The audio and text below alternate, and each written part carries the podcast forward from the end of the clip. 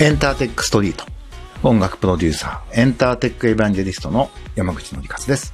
えー今とこれからのエンターテックのホットトピックスについて考えていくこのプログラム。今週はデジタル教科書の普及が遅すぎるぜっていう話と、TikTok が香港から撤退するらしいアメリカ政府は禁止するかもというニュースについてお話をしたいと思います。短い時間ですが、どうぞお付き合いください。最初のニュースは日経新聞からデジタル教科書2024年度に本格導入新たな制度設計文科省が初会合っていうニュースがありました。僕はこれ見て、とりあえず Twitter と Facebook には too slow, too late って書き込んじゃったんですけど、教科書をタブレットとか使ってデジタルにするっていうことを小学校とか中学校とかにやっていくのに、2024年度、4年後？に本格的に導入できるように制度を作っていきましょうって話し合ってるっていうことなんですよね。もうなんじゃそりゃっていう気持ちになりました。まあ僕自身はあの教育問題っていうのは別に専門外なんですけど、尊敬する中村一也さんがデジタル教科書を推進する活動とかをやっているので、まあなんとなくニュースとかはチェックしてました。結構前からデジタル教科書推進のなんか団体作ったりとかして多分やってたと思うんですけど、あ2024年に導入するとかいうのは、いくらなんでも遅すぎると。僕結構歴史の本を読むのは好きで、で、やっぱ思うのは歴史の本を読むと、その一度栄えた国が衰えていく。その時は大体過去の成功体験があって、それから切り替えるのに遅れるっていうのが、まあ原因なんですよね。まあローマ帝国とかもそうだし、まあベネツィアとかね、本当にそうなんだなと思うんですけど、もしかしたら僕たちは日本という国が歴史目線で見たときにね、まあ世界第2位までアメリカに肉薄するところまで経済的に大成長をして、その後、ゆっくりと確実に着実に衰えているという。そしてまあそのうちワンノブゼムになっていく。そういう歴史の中で生きてるのかなって思うことがすごく増えました。あの、もう日本は製造業、ね、昔はものづくりの国って言われて製造業がメインだったわけですけども、今はいろんな意味でソフトに、すでに日本の産業の主軸は移ってるわけで、もう教育は本当に日本にとって強調しすぎてもしすぎることがないぐらい重要なわけですよ。で、まあ世界目線で言うと、もう本当に音楽配信だとか、キャッシュレスだとか、まあテクノロジーの導入が世界一ぐらいに遅れてるわけですよね。その中でも教育が遅れるっていうのはもう本当致命的だと思うんですよね。なんか、このニュースによると、文科省の2019年10月の調査では、デジタル教科書を19年度中に1校でも導入した自治体は6.1%。20年度に導入検討したのは14.7%にとどまったっていうね。もうその自治体って誰だよって感じなんですけど、まあ意識低すぎると。ただまあコロナでもうオンラインの活用の重要性だったり、試してみる機会っていうのもあって、可視化されたんで、まあこれ一気に変わってくれるといいなというふうに期待します。まあもちろんね、その家庭、今貧富の差みたいなことも言われてるんで、あの、ちゃんと全員学生に生徒に届くのかっていう公平性の問題もあるとは思いますし、それこそね、格差ないようにしなくちゃいけないのはすごく大きなポイントなんですけど、僕はなんかデジタル怖い怖い病、そしてしかも知らないっていう病に侵されてる日本人が多すぎると思うんですよね。で怖いとは言えないから、経済格差でタブレットがもうタブレットなんていくらでもないわけで、給食費より安いじゃねえかよって思うわけですね。まあ、あと、デジタル化ってすごい、教師のコミュニケーション能力が問われるんで、多分先生は大変だろうなと思います。僕自身、山口ゼミだったり、ニューミドルマンのイベントを、この3ヶ月ぐらい完全オンライン、だいたい Zoom なんですけど、やってみてすごい痛感しました。すごくコミュニケーション能力が必要なんで、疲れます。まあ、ただ移動時間なくなるんで、その疲れは相殺されるなと思うんですけど、オンラインの方が効果が上がるっていう側面も、コミュニケーション能力が伝える側にありさえすれば、効果が上がると思います。僕は山口ゼミもニューミドルマンも飲み会以外は、 Zoom の方が効果が若干上がるなと。まあ、あと参加する人も楽だっていうのもあるんで、ただやっぱり飲み会とか交流っていう意味ではやっぱりリアルが大事だなってことも逆に痛感するんで、講座自体は基本オンライン。でも、リアルの懇親会みたいなものを大切にしていくっていう運用に、ちょっと秋以降は変えていこうかなというふうに思っているところなんですけど、まあ、いずれにしても、こういうニュースを聞くと本当に僕たち日本人はゆっくり衰える国。そして衰えてることにも無自覚であるんだけど、確実にその衰えることを選んでいる国の住人として、そういう時代に生きることになってしまってるんだなと思います。あとは、まあ、その、エンターテインメントって売り上げ以上にこう、なんですかね、アナウンス効果みたいなものがあるんで、新しいサービスだったり、新しいビジネスを広げていくことで、少しでもきっかけ作りたいなと思ってます。あの、真面目な話、僕自身、残りの人生、僕100歳まで生きるつもりなんで、やっぱ本当にこのまま日本が衰えていく国だとすると、自分の残りの人生を、もちろん日本の衰退を止めることに全力を尽くしたいと思うと同時に、もう本当に無理なら、自分のホームグラウンドは日本じゃないところにしようと思います。まだ具体的なプランニングまでもちろんできてないですけど、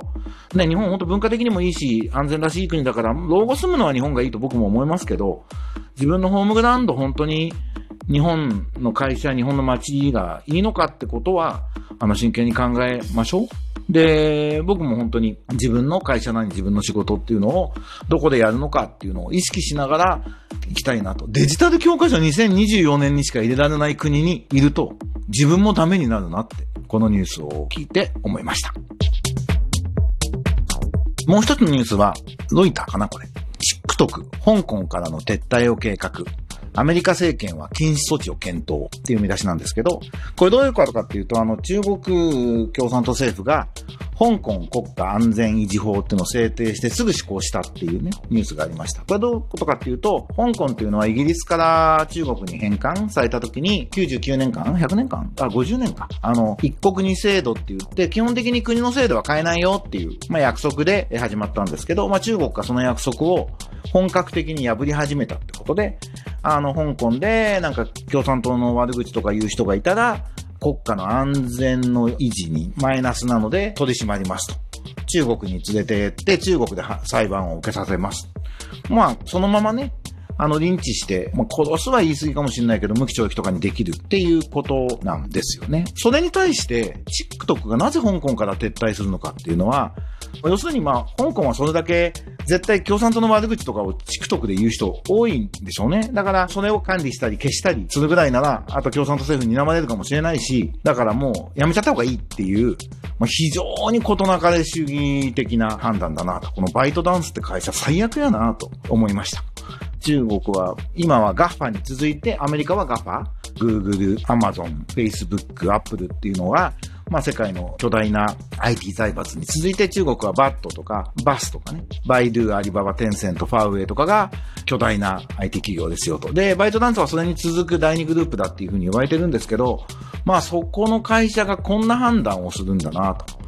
忖度しまくりだと思うんですよ。そういう意味では TikTok っていうのは中国発で初めて中国以外で広がった、支持されたサービスだと思うんで、あの他のやつは中国人が人数多いから、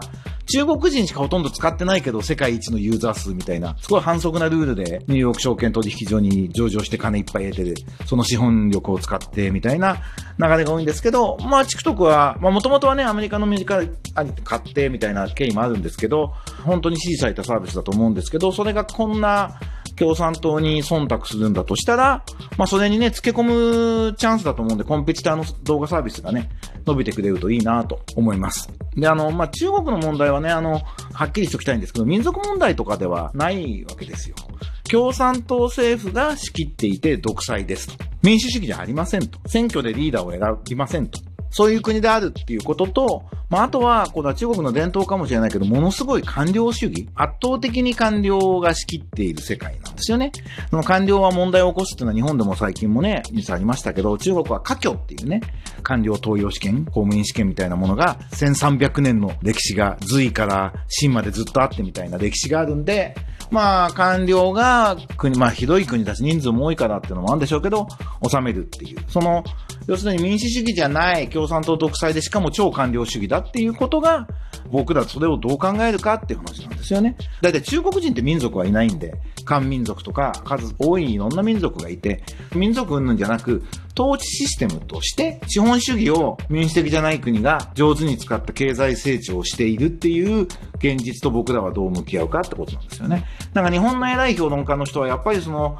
中国が嫌いだったり、逆にリベラルで好きだったりして、すごくバイアスがかかった発言が多くて、中国に関する日本人評論家の予測って大体外れるなというふうに思うんですけど、もう今僕たちはあの、中国とは無関係ではいられないんで、あの、エンタメ目線で、TikTok は中国が法律変えると香港でサービスをやめると。しかもその様子を見てアメリカはそもそも TikTok をやめさせようとすると。国際政治そのもので、石油問題かよみたいなことなわけじゃないですか。でも本当に、あの、SNS だったり、エンターテインメントのそのサービスっていうのはもう政治問題とはもう無関係ではいられないなということを知ってチェックしていきたいと思います。